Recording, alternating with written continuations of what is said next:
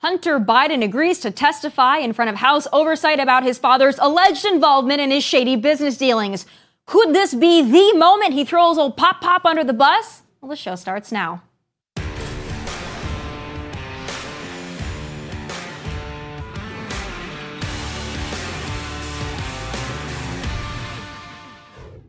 What's up, everyone? It's Nick Wright, and I got something exciting to talk to you about today. Angie, your ultimate destination for getting all your jobs done well. Now, Angie isn't just your average home services marketplace. It's a game changer with over 150 million homeowners served and a network of over 200,000 skilled pros. Angie has experience and expertise to tackle any project with ease. Whether you're looking to spruce up your backyard or undergo a major home renovation, Angie's got your back. And their pros are locally based, often running small businesses right in your community. And here's the best part.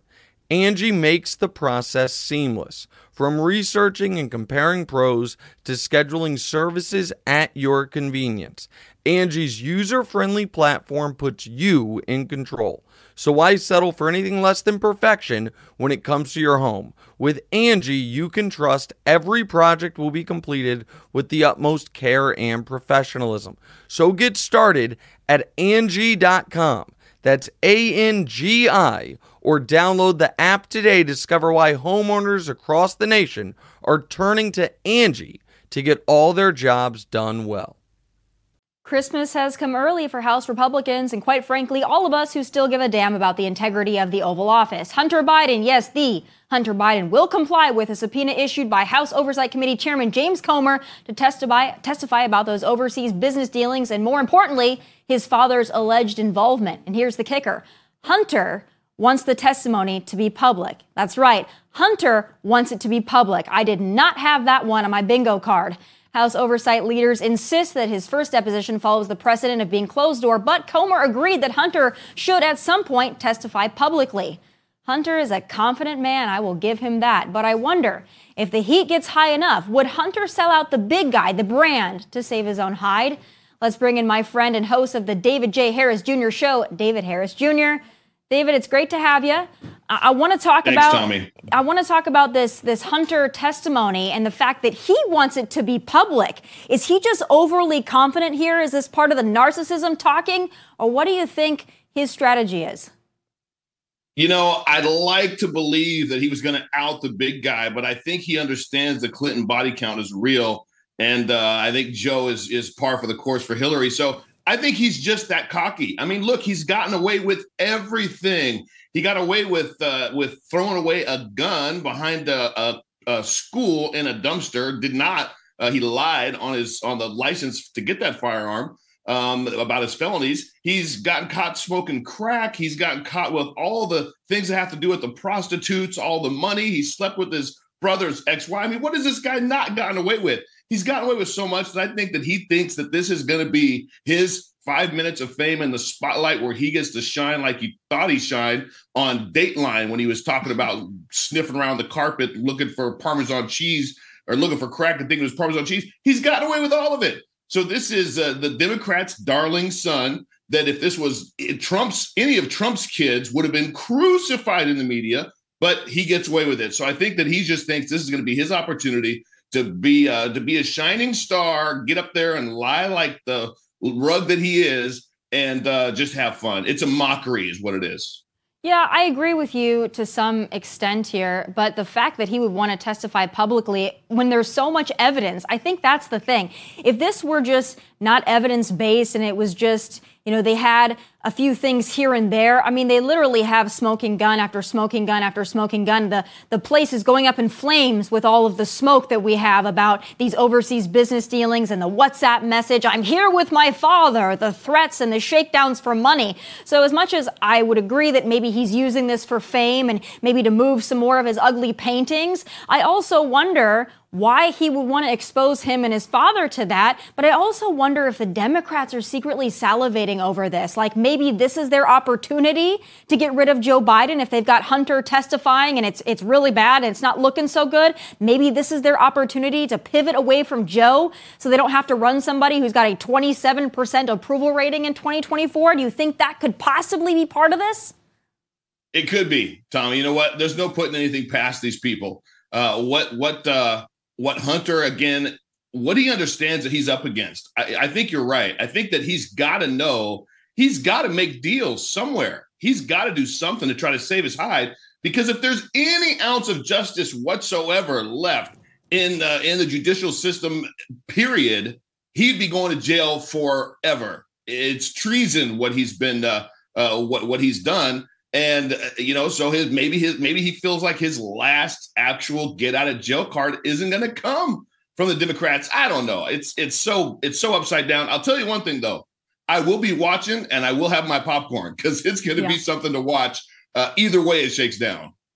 I got to tell you, I'm a little conflicted, because as much as I want to get to the bottom of these overseas business dealings and, of course, Joe Biden's involvement in it, as much as I'd like to see justice here, it feels like the way to go against Joe probably isn't this route, because the American public doesn't seem to care. I think maybe the better thing to do to get rid of Joe, or at least to beat Joe in 2024 if he is indeed the nominee, is to talk about two things: how bad everything is with Joe in charge, and two, the fact that he is physically and mentally failing. But I think that the White House is trying to run a new PR campaign here. They tried Bidenomics. That didn't really work. But now, instead of just having a catchy slogan for the dumpster fire they've created, they're actually trying to convince American people that things are actually great despite our own eyes. Let's listen to Joe talk about Thanksgiving and how it was so cheap for all of us little people.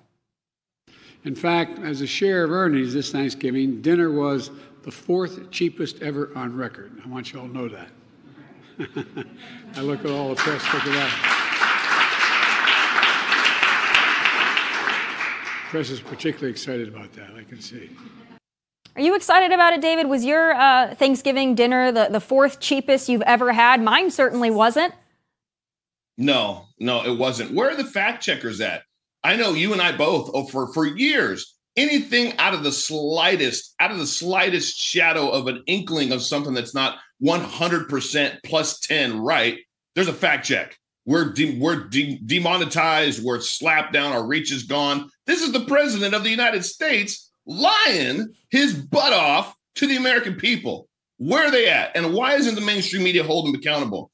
It's asinine to me. I've seen more families and heard of more families struggling this holiday season than I have in a very, very long time. Every time I go through the checkout line, I see these bags that are prepackaged for families in the area, and I buy a bunch of them. It's like I gotta do more and do something. I'm blessed. I'm fortunate. But the fact that so many people all around the country are hurting so bad, and Joe has the audacity to get up there and lie like that to the American people, it really burns me up. It's disgusting. It's distasteful.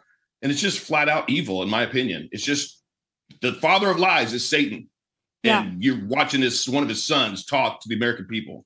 And all the Biden surrogates, the few that they have left, are still going on every mainstream media network, including our own Fox News, telling people, you know, you think it's bad, but it's not actually bad. And to me, that's so condescending and insulting to tell average Americans, oh, actually, the plight that you're feeling, the struggle you're feeling every time you fill up your gas tank, every time you go to buy groceries, if you're trying to make a mortgage payment, pay for anything in this country, it's actually not as bad as you think it is, when they can see and they can understand for themselves how bad it is. I wonder, though, especially now when we've got an estimated $451 billion we're going to have to shell out for illegal immigrants, do you think it's going to change votes in 2024? I would hope that it would, but I don't want to be pessimistic. I just feel like people aren't making the connection, and they're still going to vote Democrat, even in these areas where they seem hopping mad about the illegals and the inflation and the Bidenomics. I don't know if it's enough to move the dial.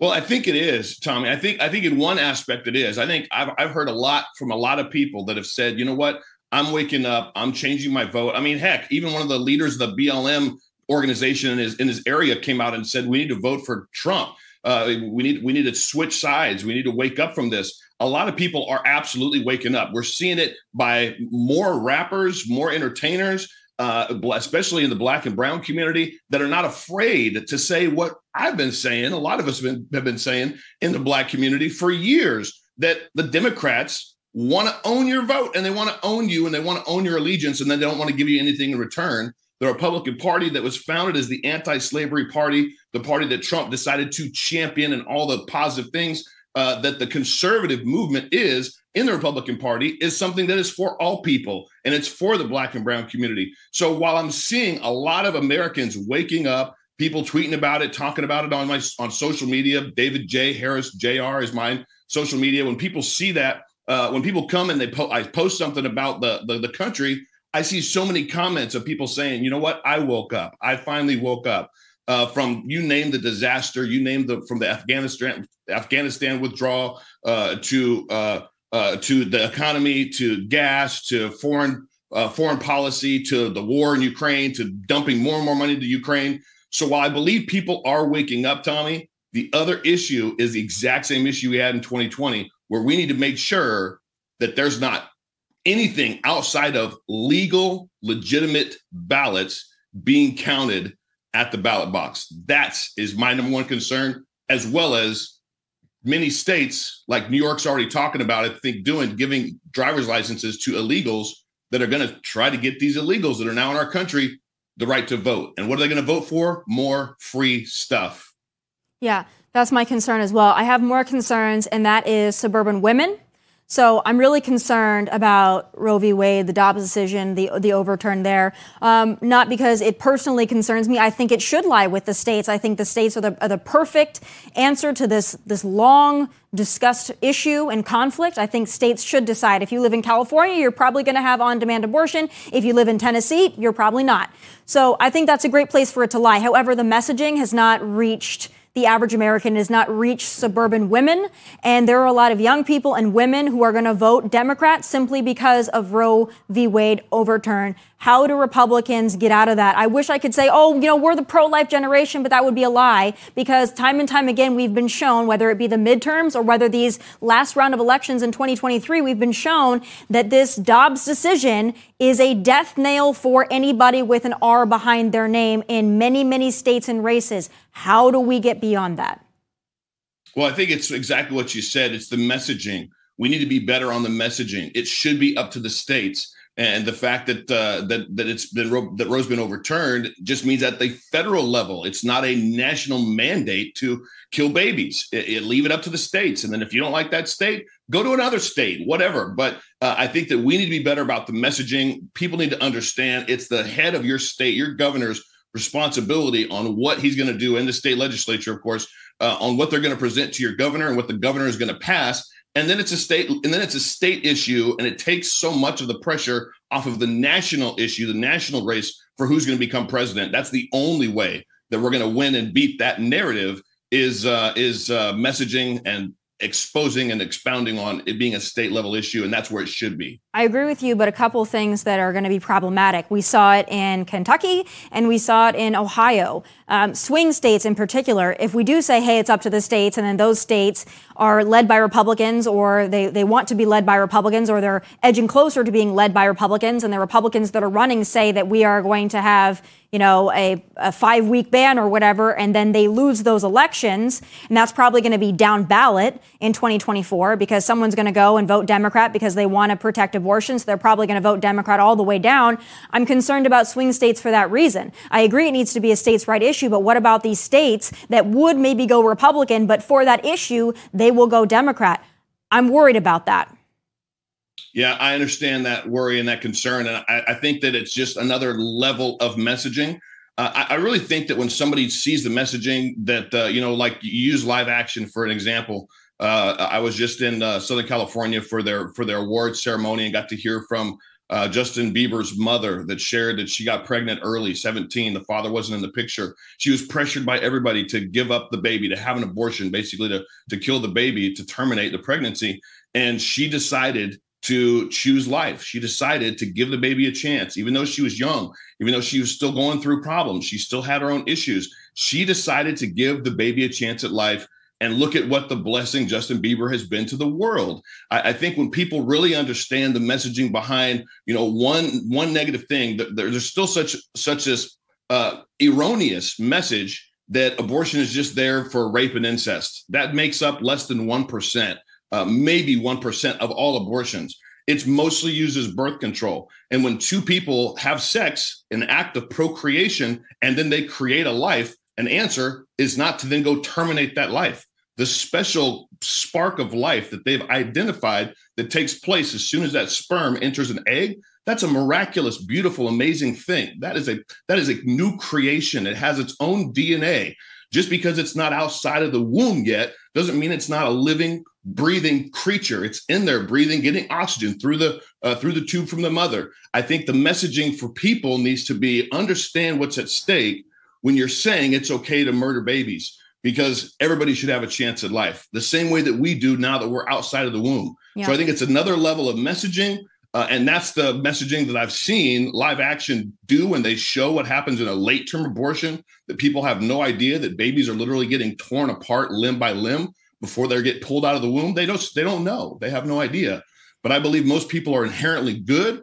They have good hearts, and when they see what's happening and they're forced to actually make a decision on, hey, is this tearing a baby apart okay, in your opinion? Most of them, when they understand and they see the facts, they say no. So I'm a big proponent for messaging and messaging a message that's understanding that it's a baby, that it's a life. I got two grandbabies now. Yeah, I agree with you. But one that's 6 months old and one that's a year and a half. And I couldn't even imagine anybody doing anything to harm either of my two grandchildren. And yet to think about it, hold my grandbaby in my arms when she was just 6 hours old, to think about that some of these states say that 7 hours prior, it would have been okay to go in there and cut that baby up in pieces. It's just so abhorrent. It's so evil. I think you're right about that, though. We need to focus on outlawing late-term abortions. I think that is something that people can get behind. But what you're talking about, to me, has two parts. You're talking about spreading the message of pro-life to individuals, which I think is important, changing hearts and minds of individuals.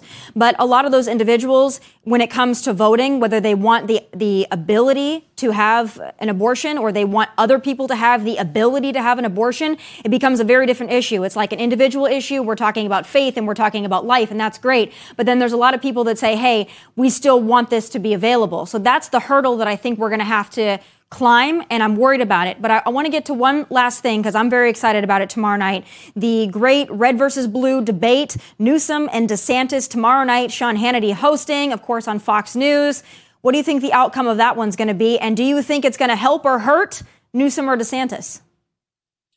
Well, I think it can only hurt Newsom because he has no standing. He's said some blatantly obvious, erroneous statements, tweeted some erroneous things. That the fact checkers on Twitter, thank God we actually have some real truthful fact checkers that say, hey, let's hold this individual accountable. He said some horrible things. I think Newsom is horrible for the state. I lived in California when he became governor. One of the first things that he did was fine Californians that did not have health insurance. And then he simultaneously gave health insurance to illegals that were coming in across the border. This guy has been bad news from the get-go. So I think it can only hurt Newsom. I don't know that it's going to help DeSantis that much. His numbers have been falling in the polls. Vivek has been rising in the polls. So I don't know that it's going to do that much to help DeSantis. Maybe it will, but I think overall it's going to hurt Newsom. And that's really good in my book. Yeah, I just worry because Newsom is very good at speaking. I think that the facts speak for themselves, and I'm a big fan, obviously, of Governor Ron DeSantis. I'm just wondering how this is going to play out because, as we know, Newsom is probably a little bit more charismatic than Ron DeSantis. So sometimes the facts don't matter when it's a personality contest. And as much as I like Ron, and I think he's a great charismatic guy, I'm worried that an audience is going to listen to Newsom and his lies are going to take shape and take hold. But I want to just, before I let you go, address that last part, the Vivek climbing in the polls. I think it's Nikki Haley more so that's climbing in the polls, which terrifies me. But I'm wondering, though, it feels like everything's staying stagnant as far as the polls go. Trump still seems like he's at about 47%, DeSantis at about 17%, then Nikki Haley, then Vivek, and then the rest of them don't really matter at this point. But I'm wondering if you believe that Donald Trump has as commanding of a lead as it would appear in the polls. I'm skeptical. I'm very skeptical of the polls. Well, I'm always skeptical of polls too, right? I mean, so many of the polls get it absolutely wrong, and they're just trying to sway the minds of the American people so that you can, you know, they can kind of prop up who they want or defeat those that may vote for, they may vote for Trump, but oh, he's not going to win. So I'm very skeptical of the polls as well. What I will say is I do feel that during this holiday season, there's been a little bit of the gas is, you know, pedals take off the gas overall, I think, for politics and for the individuals running for president. But I think that once we get into 2024, I know the Trump campaign is going to ramp some things up. And I think that the voters, the base of voters for President Donald Trump is stronger than ever. All of these asinine, completely fabricated charges that they're throwing at this man, all the way to treason, which carries the death penalty, that is riling up his base like nothing else. And it's honestly, it's riling up people that didn't want to vote for Trump, but they're like, if they're so against this man getting back in office, like Hillary said at one point, we're all going to hang if he gets in office. I think this time around, which is why I'm so for President Trump getting a second term, finishing what he started. Now he knows better than ever exactly what he's up against in the swamp. I believe him getting in there will be able to bring some serious reconstructive change that's much needed in D.C. So I think in 2024, we're going to see the Trump campaign and his supporters just start to just shoot off to the moon. It's going to be off to the races, and we want to have legal and honest and ethical elections. And if we do, I believe it'll be an absolute landslide for my man, President Donald J. Trump. I hope you're right. I like the optimism. I don't share as much optimism as you have, but I'm hoping to get it this holiday season. And I hope you're right, because we can't withstand another Biden presidency, Harris presidency, Newsom presidency, Michelle Obama presidency. I mean, pick a Democrat. We can't withstand any of it. David Harris Jr., thank you so much for spending the time with me today, and I'll talk to you very soon. Thanks, Tommy. Always a pleasure. All right. California is lawless. Criminals, thugs, and felons rule the roost, and decent people are essentially on their own. Oh, but let's not forget that California leaders also go out of their way to make gun ownership and self-defense as difficult as possible. They don't want you to protect yourself. They demonize and degrade the officers that do want to protect you. And then to add insult to injury, they poo-poo all over your Second Amendment rights. Well, one L.A. area homeowner had enough after two armed men jumped his fence and held him at gunpoint with his wife and family inside their home. Vince Ricci pulled his own firearm and eventually chased the thugs off his property. But what if he hadn't been armed and trained? What about his fellow Californians who are not only untrained and unarmed, but don't know the first thing about self-defense? Well, Vince has a message for those people and the so-called leaders in California that aid and abet this felon coddling lawlessness. And Vince joins me now.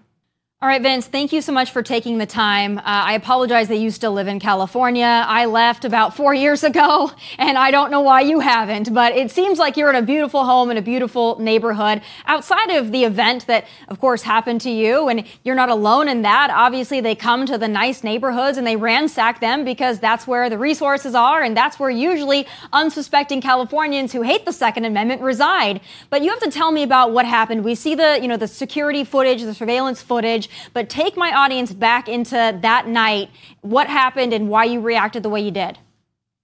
Well, thank you so much for having me on. And I'm actually from the Bronx, New York. I'm not from California, but I live here because of my work. But back to the night, you know, they came running up, and the first thing that came to my mind was protecting my family. And that's literally the only thing I thought about. That's the only thing I cared about, was to make sure that they were okay. So I don't think many people would react like that. I think many people should start reacting like that. But ultimately, Californians need to now wake up and realize that this is happening a lot more and more.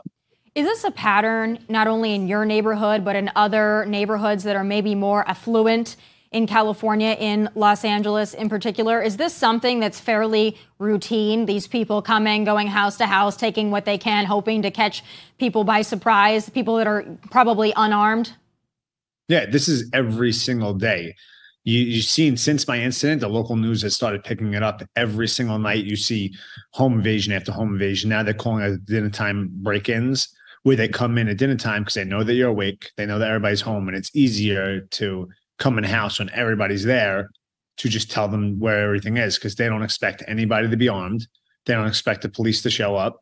They don't expect to have any blowback. So why not? It's just at this point, it's all over the place. It's not even just in my area. It's everywhere. Right. Well, and from that to the smash and grabs, I mean, it's just lawless. And you're right. When there are no consequences applied, or the consequences are so lenient on these individuals that repeatedly do this, why not? I mean, especially when you've got Prop 47, Prop 57, you can go and, you know, take $900 from 5 different Walgreens and it's a misdemeanor. I mean, why not? Why not go Christmas shopping every day of the flipping week? I lived in California. I know how bad it is. Thank God I'm not in California anymore. But I want to talk about the Second Amendment, because we know that California has obviously far more strict gun laws. It depends county by county, but LA County, incredibly strict. I know that you had a concealed carry permit. Talk to me about how hard that was to get and what you think about that process in your area. Well, ultimately, I had one and I acquired it the proper way. But this isn't a CCW shooting. This shooting happened at my home and on my property. So technically, they shouldn't have even got involved, but then they stripped me of it. It took 2 years to get. I went through the proper channels of doing it. But now the sheriffs aren't giving out any more CCWs. They're revoking the ones that do exist because it doesn't fit the current agenda to have people protecting themselves. And then after my incident, I think people were empowered to then try to go acquire these things, and they're not going to get them. So why would they want me to be the spokesperson of the Second Amendment? They want to discredit me, disparage me, go around and make comments that of why I lost it. I didn't lose it for any other reason. Any other reason than they don't want me to have it. You know so what I mean? Question they for you, because Vince, we reached out to the sheriff's department there, and we know that there's been a discrepancy between why exactly your CCW was revoked. And they said, hey, listen, you were using a different firearm than the one that you registered. They said that it could be reinstated as long as the technicality was worked out. You know, where are you in that process and kind of wading through the red tape there to get this corrected? It's interesting that they say that, because then they tell me there's no appeal process.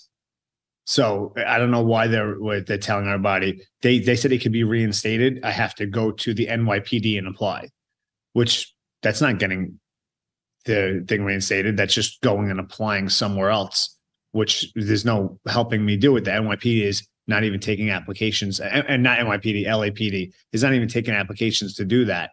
So it's basically them just shoveling the force onto somebody else.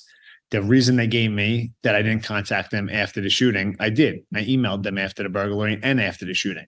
So all the reasons they said I did, I complied 100% all the way with the whole thing. Now it's just wondering why they're not giving it back to me. What's interesting to me, and whether it was a technicality or not, what's interesting to me is the extent that California goes to check up on and throw the book at decent law-abiding Americans and decent law-abiding Californians. They don't seem to have that same appetite to go after the thugs and the felons and the criminals. You know, whatever happened with your permit was a technicality. It wasn't because you did anything illegal or wrong, especially in the situation you're defending your own property. But that is interesting to me, how much they throw the book at you or they're willing to investigate you. And it's like, what about the thugs and the felons who are repeatedly ransacking homes on a nightly basis? There doesn't seem to be the same treatment. That has to be incredibly frustrating for Californians. It's so frustrating because they stripped me of the ability to protect my family after I earned that right, that privilege properly. They've stripped me of it, and they never arrested the people. The sheriff's department isn't helping going after them. The NYPD, the LAPD is doing the best they can with the resources they have, but the prosecutor doesn't want to prosecute them. He doesn't want to put more resources on the case. Robbery, homicide's not picking up the case. These people are still out there, because if they arrest them, it becomes part of the statistic, and they're going to have to see those numbers. So why arrest all these people when we could just pretend it doesn't happen and we could have a lower crime rate? You brought up a great point, and I'm so glad that you made that point, because there are a lot of Democrats all across this country, especially in places that have strict gun laws and places that are lawless in nature. They say, hey, crime is going down, everybody, but you're exactly right. When you refuse to prosecute, when you refuse to arrest, it makes it look like crime rates are going down. When you have a release the felons policy from your jails, it looks like you're reducing the prison population, but these people are just on the street. So I'm really glad that you brought that up. A lot of people don't understand that. Living in in California, you understand it. Being from New York, you understand it. So I think that there needs to be a base level understanding for Americans that aren't in those places to understand when they say that the crime is going down, if you just turn the other cheek, it doesn't mean anything's going down. It just means that you're not paying attention to it or you're not bringing it to light. So I'm glad you brought that up. But I have to ask you, too, I'm sure you have a lot of friends in California that are conservative, that love their Second Amendment rights. But you probably have far more, whether they're acquaintances or friends, who don't believe in the Second Amendment. They hate guns. They're anti-gun. So what do you tell those people who don't want to protect and defend their families because they're scared of guns? I think they need to wake up. And I understand that there's a progressive movement, and I believe in progress, but there has to be some progress. And I think that a lot of these people need to have common sense and honestly start waking up and realize that when seconds count, police are minutes away, and you need to defend yourself. And people have to stop being anti-gun, because there's a lot of responsible gun owners out there that don't need to be condemned because they own a gun. It's like this toxic masculinity movement and toxic gun movement that it's like, just because you own a gun, you're afraid to tell people you own a gun. It's strange that people, you know, we talk about people not being racist and not being biased, and then you're making people feel like they can't tell you who they vote for, right, or they can't tell you that they own a gun. If I didn't have a gun that day, what would have happened to my family would have been horrible. They would have brutally attacked my family, came in, probably pistol whipped everybody, probably did irreparable damage. And that's not going to happen, whether or not I had a gun or not, but having the gun is what saved my life. Right. Well, I think it's important for people to understand that thugs, felons, criminals, terrorists are always going to have firearms. So it's probably up to good, decent American patriots to protect and defend themselves. As you said, even with the best police force in the city or the state, they're still minutes away at best. And sometimes that's 2 minutes too late. So I'm glad that you're out there. I'm glad that you're speaking up about this. The video is obviously very powerful. So we're all thinking about you. Best of luck to you in California. We hope that it can be saved. I'm not overly optimistic, but I'm glad to hear there are Californians out there that are still speaking up. Thank you so much. I appreciate you. God bless you, and happy holidays to your family. Thank you. See you soon. Bye. All right. A young Kansas City Chiefs fan was raked over the coals by a Deadspin writer who falsely claimed the young boy was wearing blackface at a game. And oh, I have some final thoughts.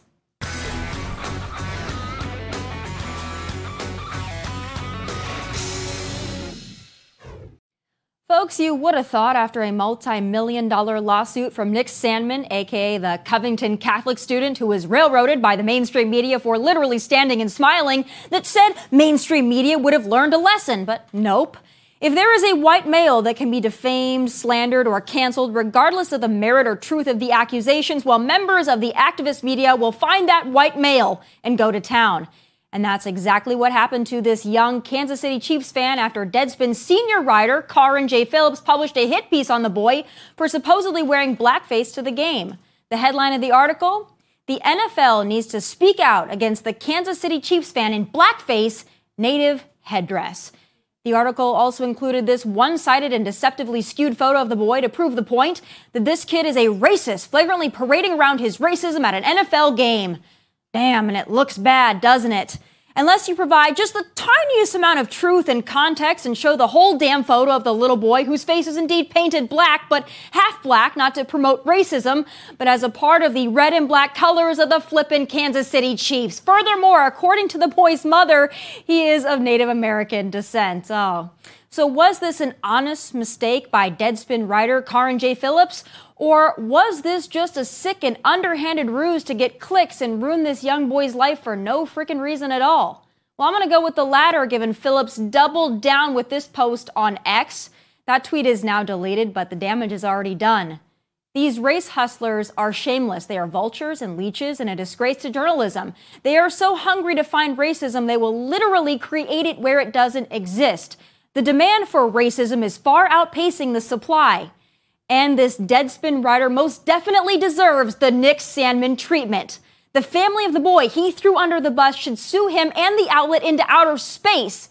If you try to cancel someone and you have to lie and deceive and manipulate your way to it, you should be the one canceled. RIP so-called sports journalism. What a joke. Those are my final thoughts from Nashville. God bless and take care.